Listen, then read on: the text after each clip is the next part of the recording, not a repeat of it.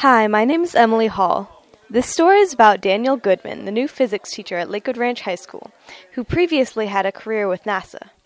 I enjoyed writing it because I got to learn some of my physics teacher's background and a career with real world physics application.